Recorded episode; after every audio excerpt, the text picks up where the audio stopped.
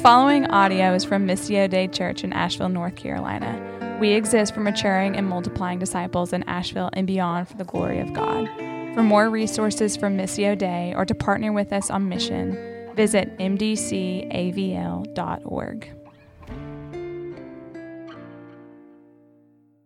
If you have a Bible, and I hope that you do, uh, please turn to Malachi chapter 1. Some of you are like, I never heard that before. Malachi is the last book of the Old Testament. So uh, if you go to the Gospel of Matthew and take a left, you will end up in the book of Malachi. Taking a break from the book of Acts for the season of Advent, as has been mentioned. Uh, Advent meaning arrival or coming. It's a, a, season that has been celebrated by the Christian church since about the fourth century. And uh, the purpose is to remember, to contemplate, to celebrate uh, Jesus' first arrival, that he came to uh, die for us and to rescue us from sin, death, and hell and to make us his own. And, and, and so, in so doing, we're remembering that Jesus came. We're also looking forward to the second advent, the second coming of Christ, when he will make all things new. And so, it's a special season, it's a, a beautiful season.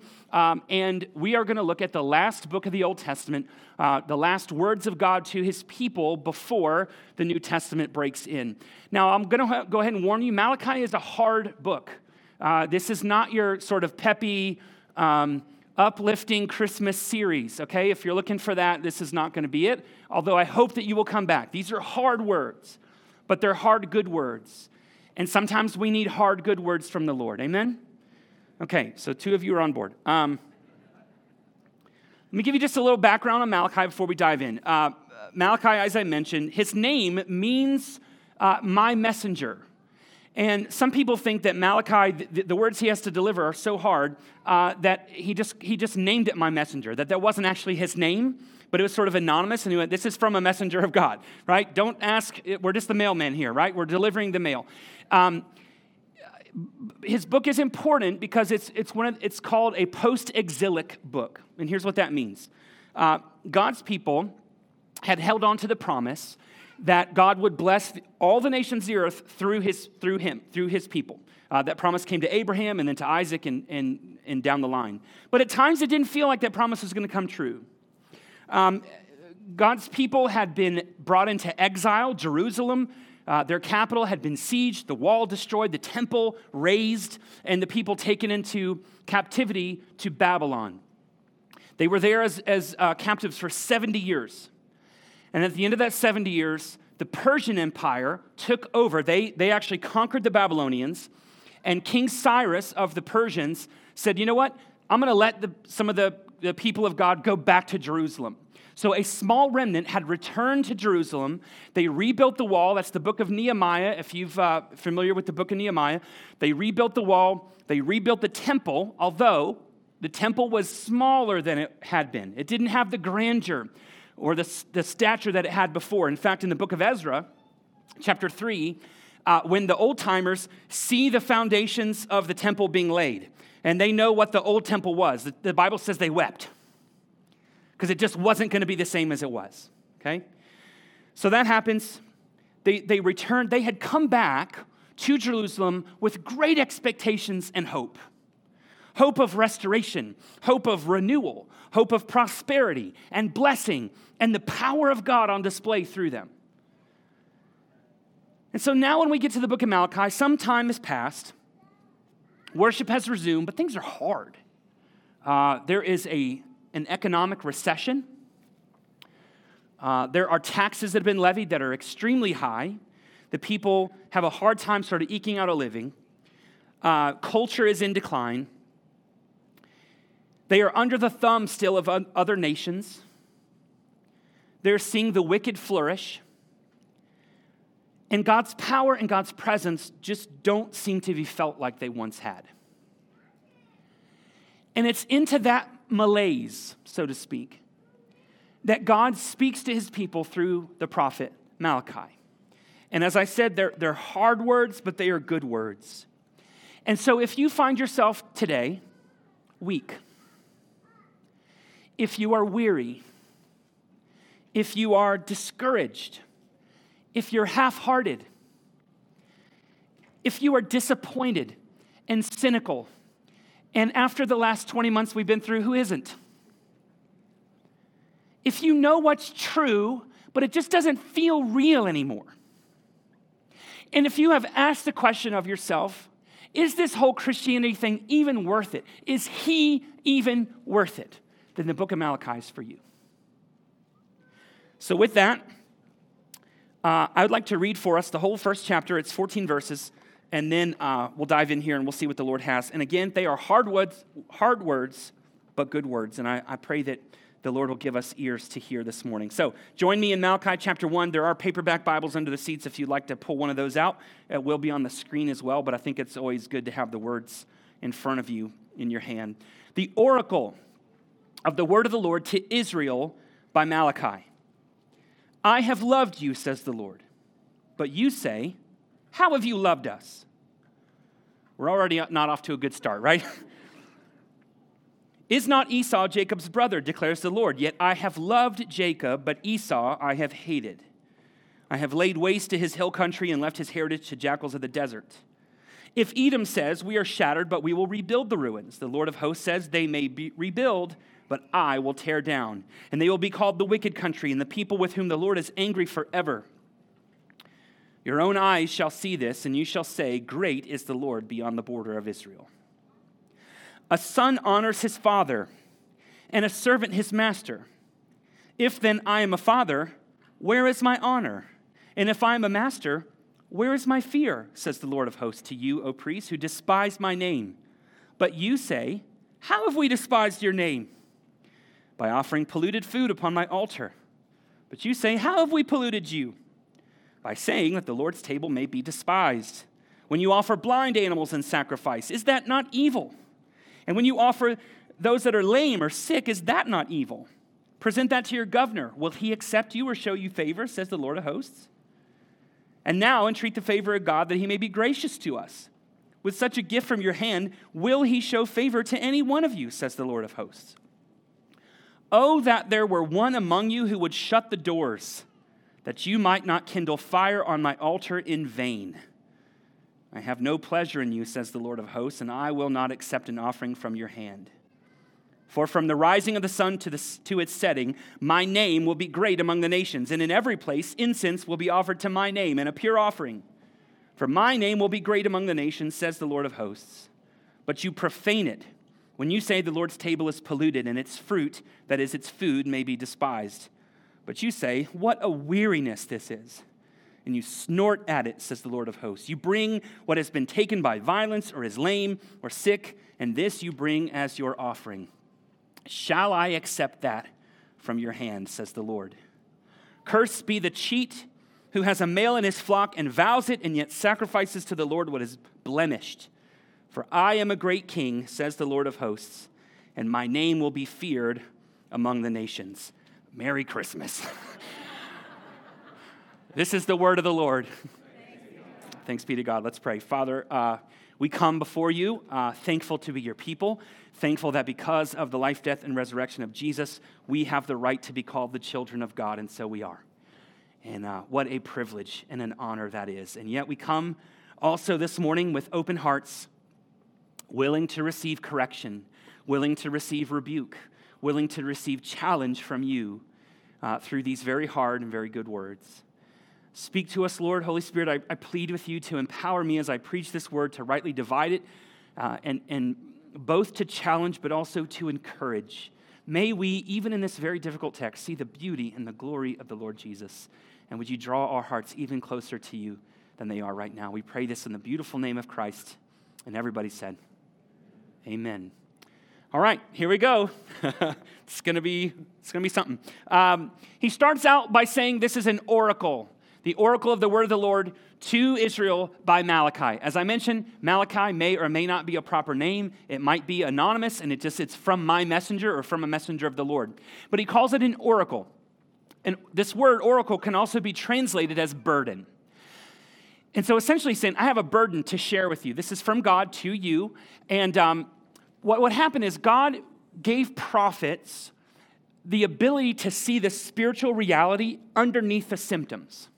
So there are a lot of symptoms that are going to be addressed, but the spiritual reality underneath is what Malachi sees and what he's going to address, and that's a burden. So he's bringing this burden before the people. It's a heavy weight to bear. Besides this, when we look at verse 2, what are the f- first words? How does God address a weary, worn out, discouraged, half hearted, and cynical people? What does he say to them? I have loved you. God says, before we address anything else, I need you to know that I love you. I have always loved you. I will always love you. That's what the entirety of the Old Testament is really about the love of God for his people. God here is not detached, he's not aloof, he's not standing back half hearted from them and kind of waiting for them to get their act together. He says, No, no, no, I love you. And how do they respond? How? How have you loved us? Now, this is not a literal conversation, okay? This is God presupposing their argument and then addressing the argument. So when you hear what you have said, they're not literally, this is not a conversation really happening, but God is addressing them. So he knows that the hearts of his people, when he says, I love you, that their hearts are going, how? And he's going to say, here's how. And when he goes on and they respond again with objection, he's going to respond. There's actually six what, what's called disputations uh, in the book of Malachi where they're going back and forth and back and forth. And it's because God knows the heart and he's addressing the, the, the things of their heart that they would verbalize if they could. I have loved you. How? How have you loved us? Now, the fact that there's even a rest of the book of Malachi is evidence that God loves them.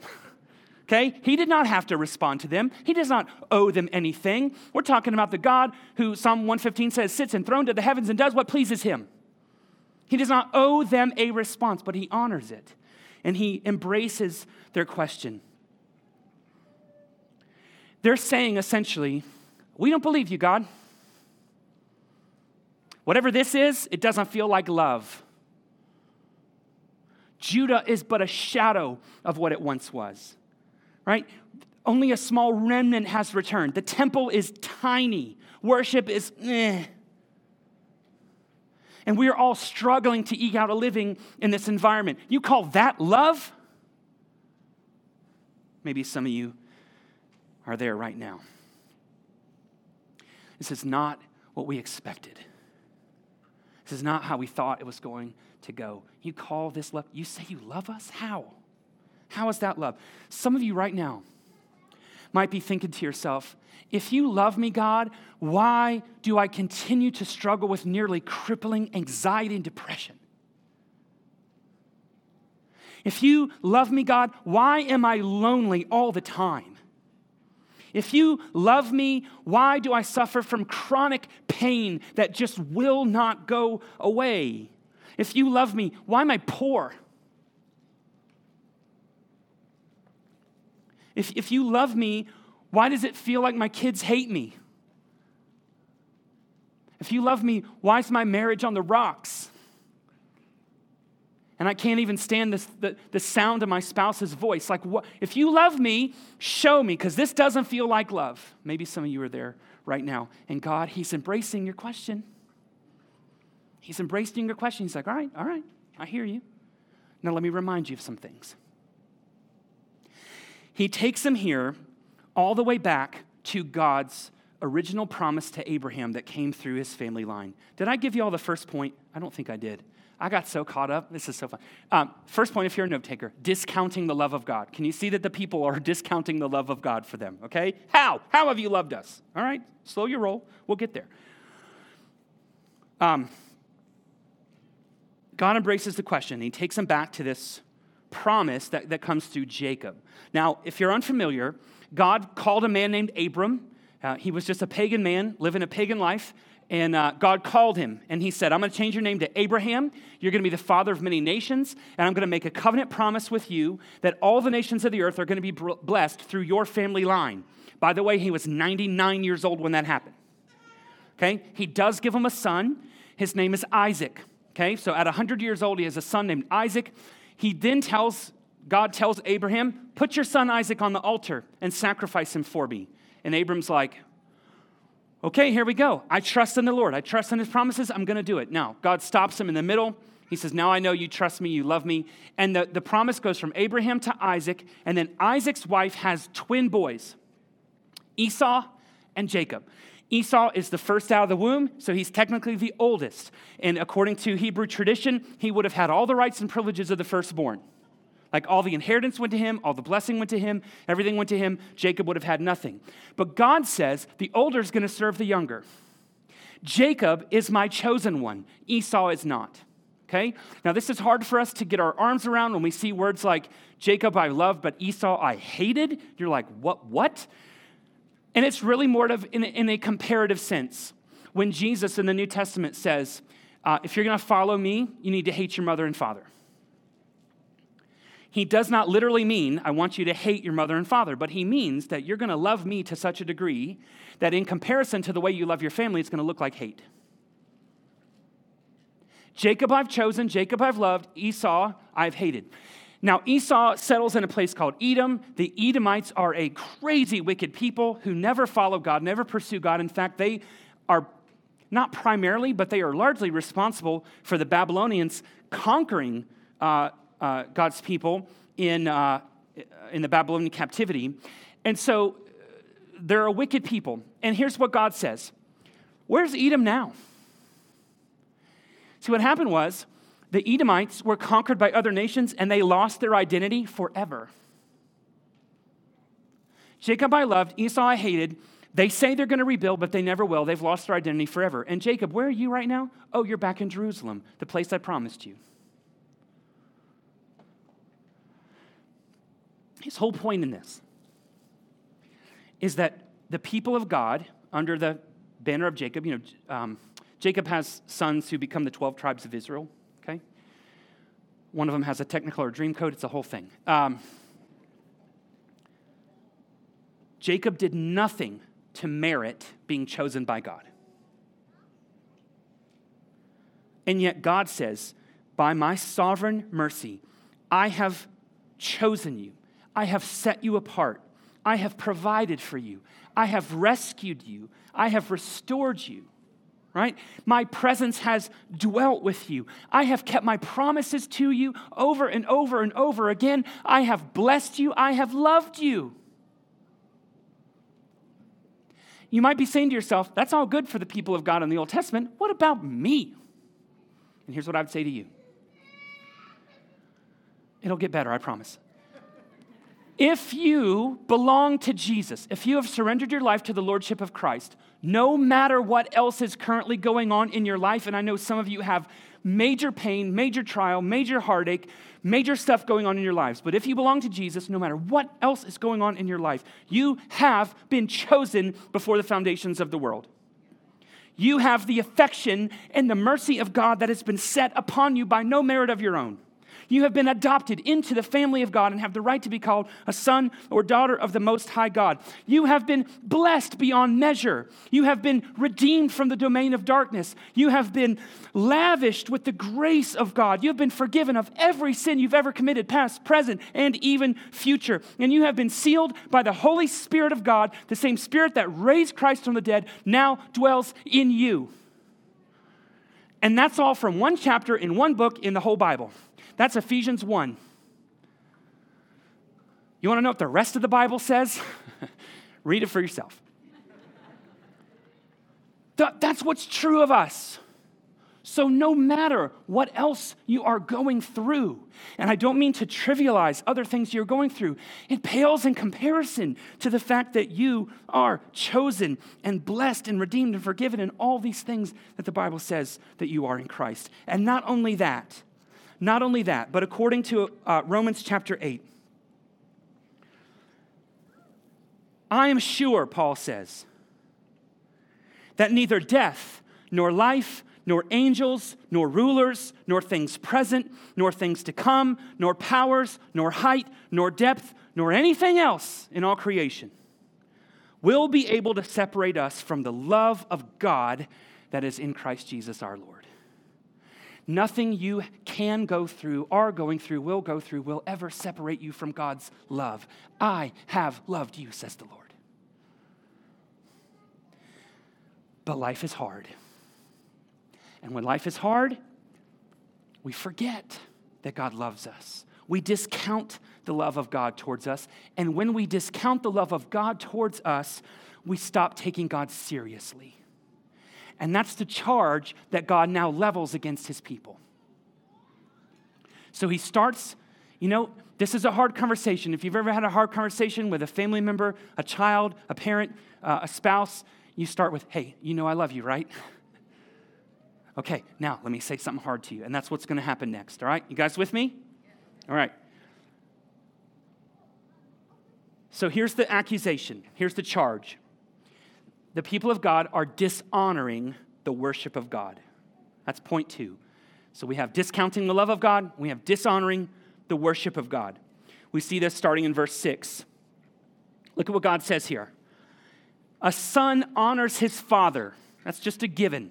It's the way world, the world works. A son honors his father, and a servant his master. If then I am a father, where is my honor? And if I'm a master, where's my fear? Where's my respect, in other words? Says the Lord of hosts to you. You despise my name. But then they retort, How have we despised your name? By offering polluted food upon my altar. But you say, How have we polluted you? By saying the Lord's table may be despised or taken lightly, right? So the word despised here can mean taken lightly. When you offer blind animals, lame, sick animals, he says, Is that not evil? Present that to your governor. Will he accept you or show you favor? And then you entreat the favor of God that he may be gracious to you. With such a gift in your hand, will he show any favor to any of you? And look at verse 10. Oh, that there were one among you who would shut the doors that you may not kindle fire on my altar in vain. He goes, I'd rather you close the church than to keep going through motions in a meaningless fashion. Okay? You are dishonoring the worship of God. Now, he addresses here the priests which we're going to get to more in detail next week. But I want you to see a couple things here. He says in this passage we just looked at, um, You despise my name. And you'll see this over and over again. Five times in Malachi chapter 1, he, talks, he says, My name, my name, my name, meaning his reputation, his character. You are devaluing, you are taking lightly, lightly who I am, what my character is, what my reputation is. You are devaluing me. And the people of God, they're like, How? We don't take you lightly. And he goes, Yeah, you do. How so? Through your shoddy, leftover, back burner worship. You don't seem to care what I want, is what God is saying. So you have to understand that the sacrificial system was instituted by God, and God called his people to offer to him as a symbol of his honor and his reputation and his name, his perfect character, that they were to offer the first and the best and sometimes the only of their grain, of their produce, of their animals, unblemished, uh, spotless sacrifices given to God in honor of him who has perfect, spotless character. But rather than giving the first or the best or the only, God's people at this point were giving their last, their least, their leftovers blind animals, lame, sick, diseased, decrepit, old, stuff that they couldn't use and couldn't sell. They were like, all right, we have no use for this. How about we give it to God? God says, you, you think so little of me that you offer me what no one else wants. Right? Instead of the God of the universe, you're treating me like goodwill. You ever do that? You got stuff you don't want, it's not quite broken enough, so you give it to Goodwill instead? Just me? You are far better people than I am. You're basically giving them, you're like, hey, what, would you throw this away for me? That's what you're doing. Still some good find. Oh, that was funny, wasn't it? All right. he says, you're, you're treating me like that. You're just giving me this stuff no one else would use or want that's of no value. He says, Is that not evil? That's a strong word, isn't it? He's not saying it's just disappointing, he says it's wrong. And I love how he goes, try that with your governor. Hey, you know who the governor would have been at this time, most likely? Nehemiah. Have you read Nehemiah chapter 13? In Nehemiah 13, when he comes back, you know, he establishes the, the, they build the wall, temple gets restored. Nehemiah goes back to the Persian Empire to serve King Cyrus. Cyrus. And when he comes back, he finds that the people of God are doing exactly the stuff that Malachi is accusing them of. And Nehemiah says, When I found out, I beat some of them up and pulled their hair out. Okay? he, one guy has brought in like false gods into the temple and he's throwing stuff out of the temple like a like the scene in a bad breakup movie, you know, like we're just throwing it out of the apartment onto the street. And he beats people up and he pulls their hair out because he cares so much about who God is and his nature and his character and his name. And so he's like, Why do you think I would accept this if Nehemiah wouldn't even accept it? I would rather you shut down the temple than keep going through the motions for nothing, in vain. Now, some of us, upon hearing this, we're thinking to ourselves, who does, who does God think He is? And He tells us who He is He's Father, He's King, He's, he's Judge, He's Master, He is the Creator and Sustainer of all things. He's the one who has chosen us and provided for us and protected us and rescued us and blessed us and loved us. Is He not worthy of honor? And should he not get to decide what actually honors him? Now, um, pre pandemic, the state of affairs in the Western church, particularly the American church, was already quite sad. Uh, average attendance in church gatherings nationwide. I'm to give you some statistics here, and I would like to say that I'd like to think that we are above average as a church but I'm pretty sure every pastor would like to think that his church is above average. So I don't know a guy who's like, my church is below average. Okay, maybe there's some out there. average a church church attendance pre-COVID, 1.8 times a month. I don't know how you get to 1.8. I don't know if you came early, like came late, left early, something less than two times a month, pre pre pandemic. Scripture reading, prayer, giving, serving were all at historic lows pre pandemic.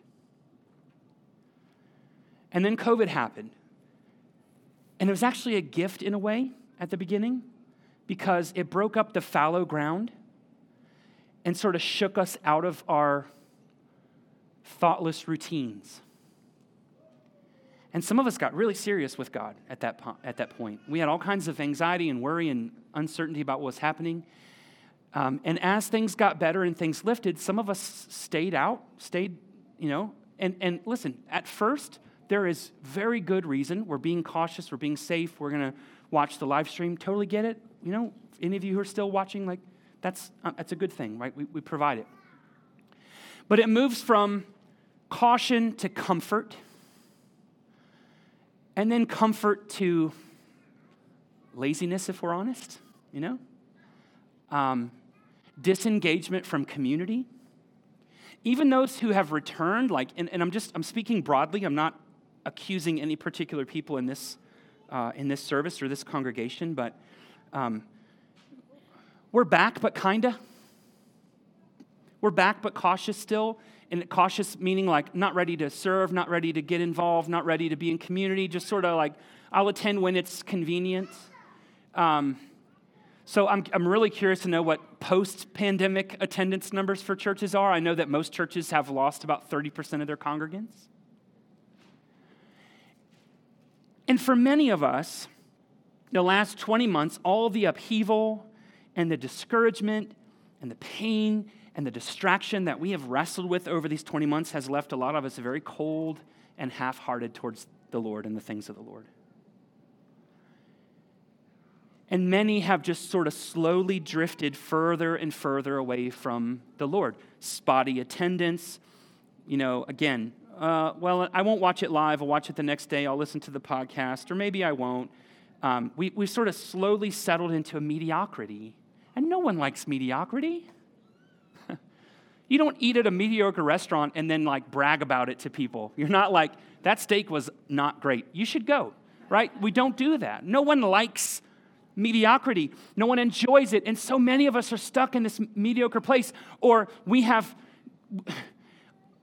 we are filled with angst. We are filled with anxiety because we watch too much news. We, we, are, we are isolated. We're broken in our relationships and we're not pursuing the Lord. He is no longer our first priority.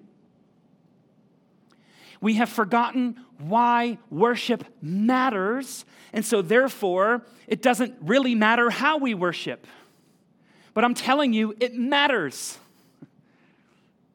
And none of these things I mentioned Bible reading, church attendance, serving, giving none of that is a measure of your maturity in Christ. Hear me plainly.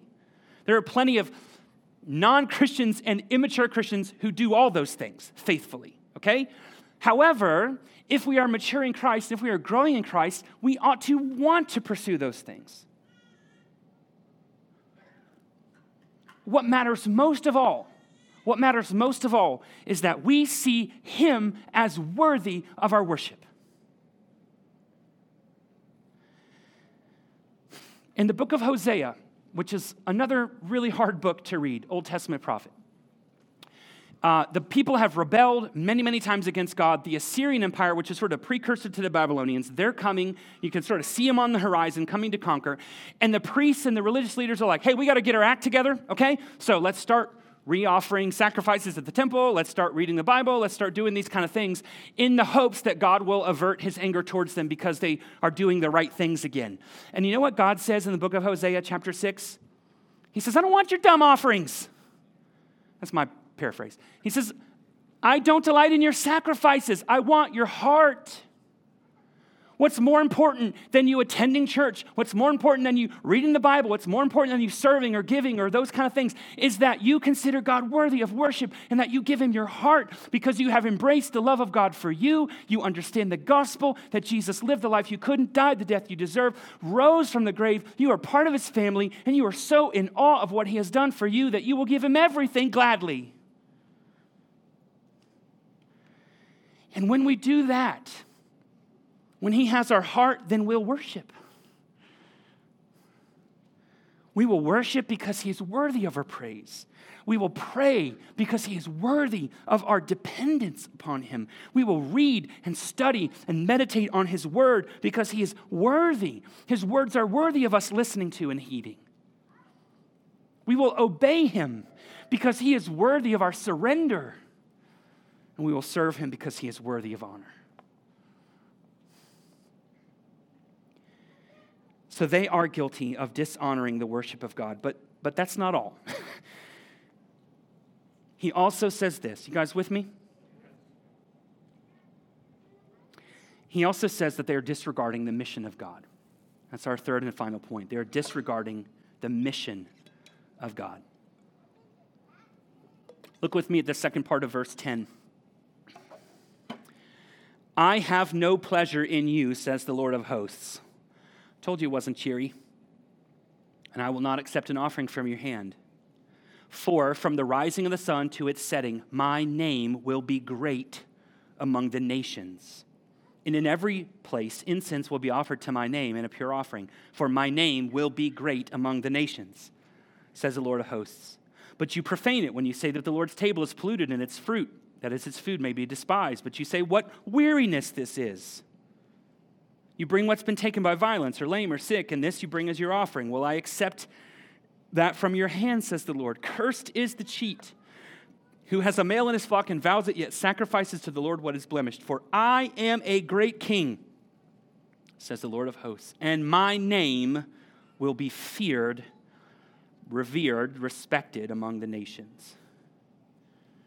God is saying to his people, listen, I, I don't delight in what you are bringing me, so why are you bringing it to me? They say, what weariness this is.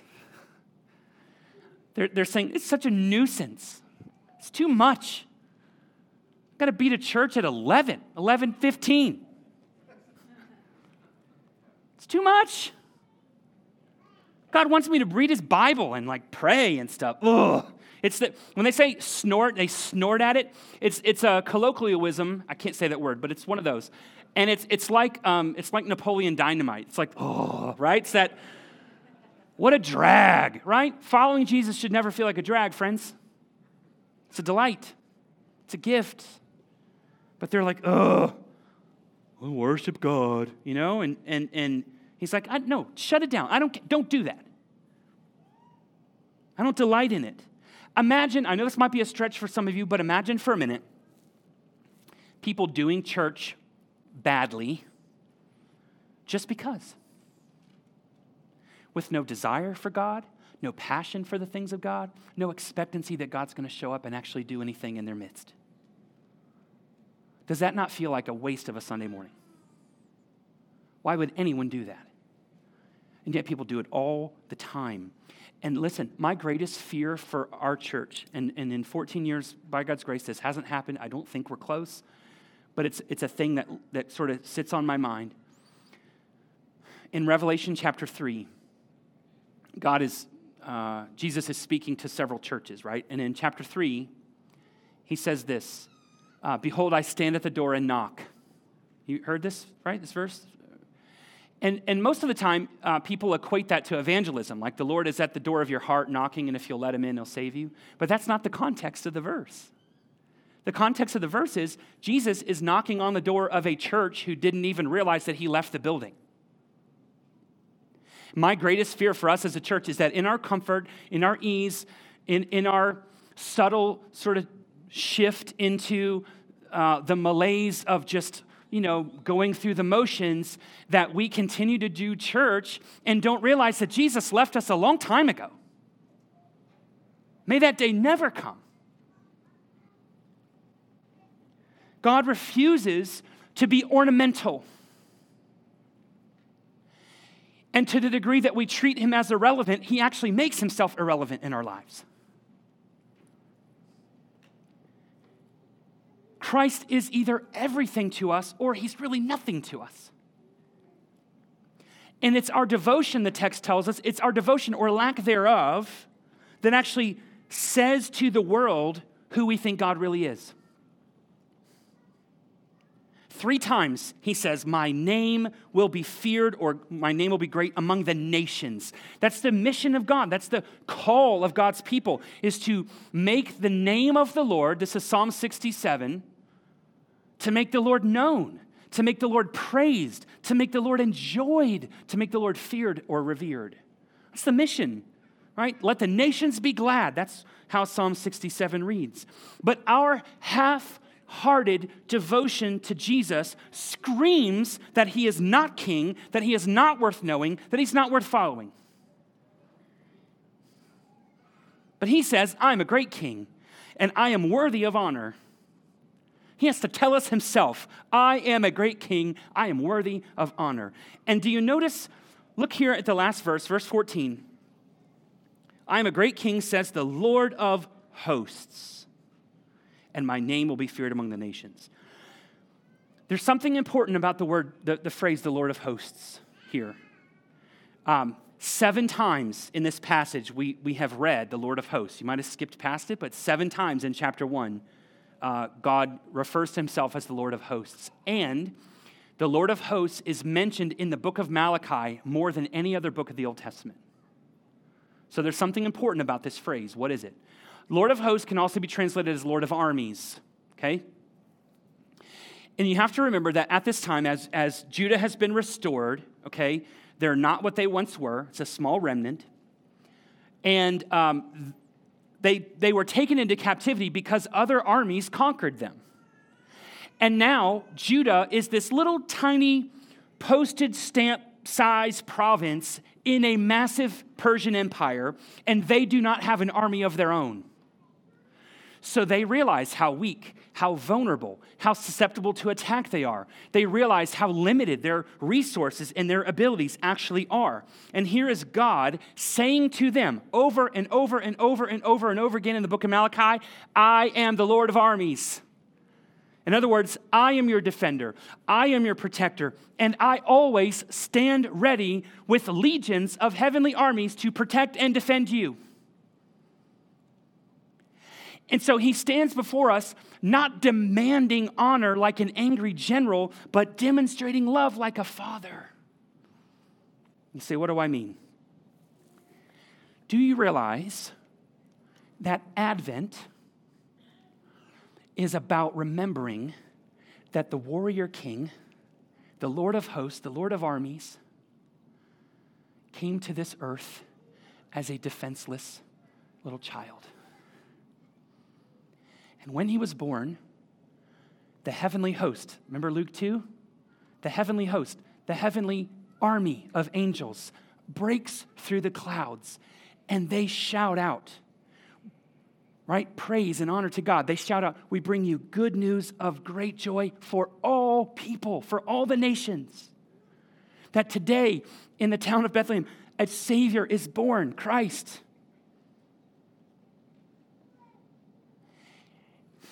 Jesus came into the earth, inaugurating a new kingdom where blessing would flow as far as the curse is found. And he came as the only one who ever truly honored God.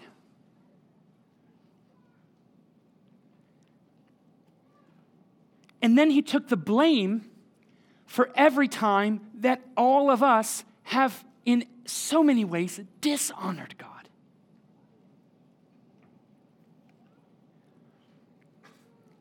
And as he went to the cross, he suffered and he was mocked.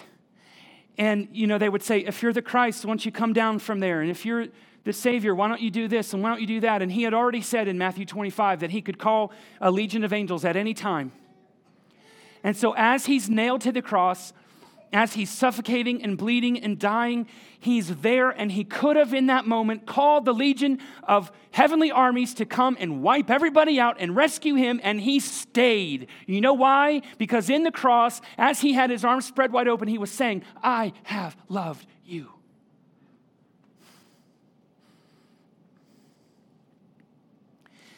So Jesus brings God's rest to our weariness.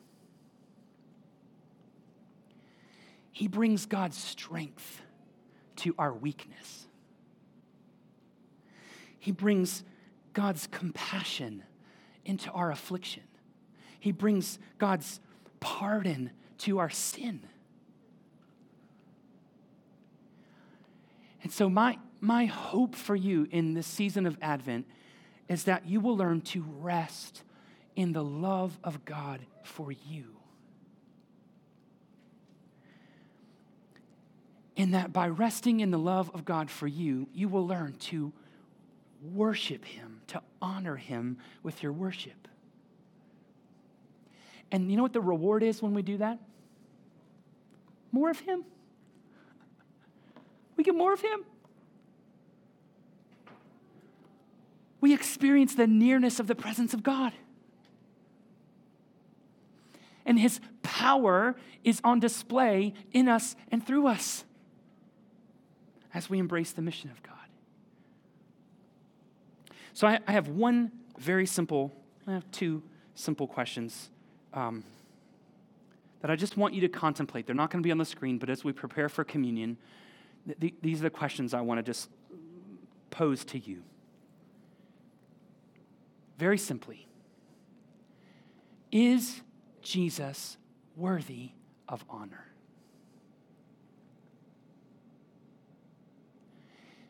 And if your answer is yes,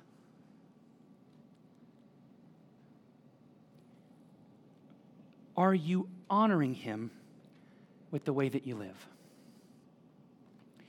Is Jesus worthy of honor? And he is.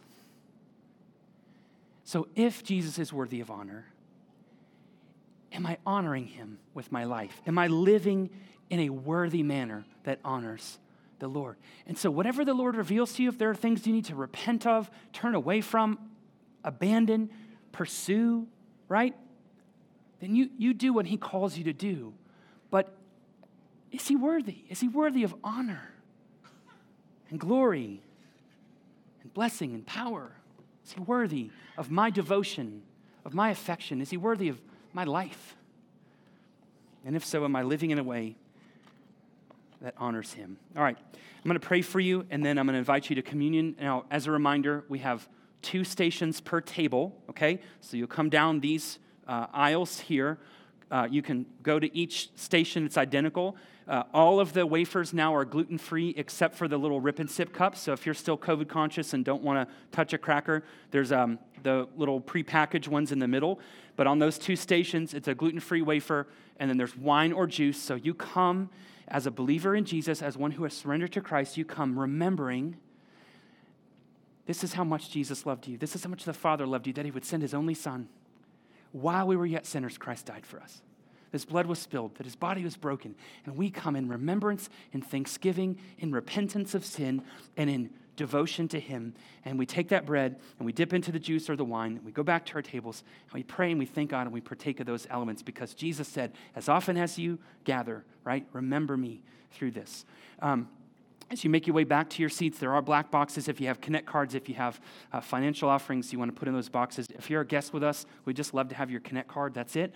Um, and then the band's going to return. We're going to sing two more songs, uh, and then I'll have a couple announcements and a, and a blessing benediction for you as we prepare to leave. But let me pray, and then I'll open the tables for you. Father, thank you so much for these beautiful people.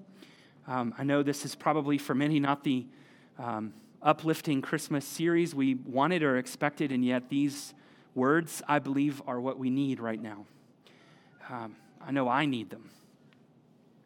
And so I pray that in this moment, uh, in, in, this series, that you would minister to us, that these hard words, words would be good words, and that you would affect change in our souls as we, as we embrace your love for us, regardless of our circumstances. As we turn our affections and our attention to you, as we honor you with our lives, pray that you would be glorified and that you would fill us with a sustaining joy in the season of Advent as we look forward to Christmas Day when we celebrate and remember that you came. You came to do what we couldn't perfect life, sacrificial death, glorious resurrection that we are forgiven and free and whole in Christ. So, Lord, um, as we respond to you now through prayer and repentance and communion and giving and singing, would you be honored? And would you minister to us by your Spirit even now? Would you make your presence thick among us as we sing these songs? We love you. We thank you for this time together in your word. And I pray your blessing over these people. And in our time of response, we pray in the name of Jesus and by the power of the Holy Spirit. Amen.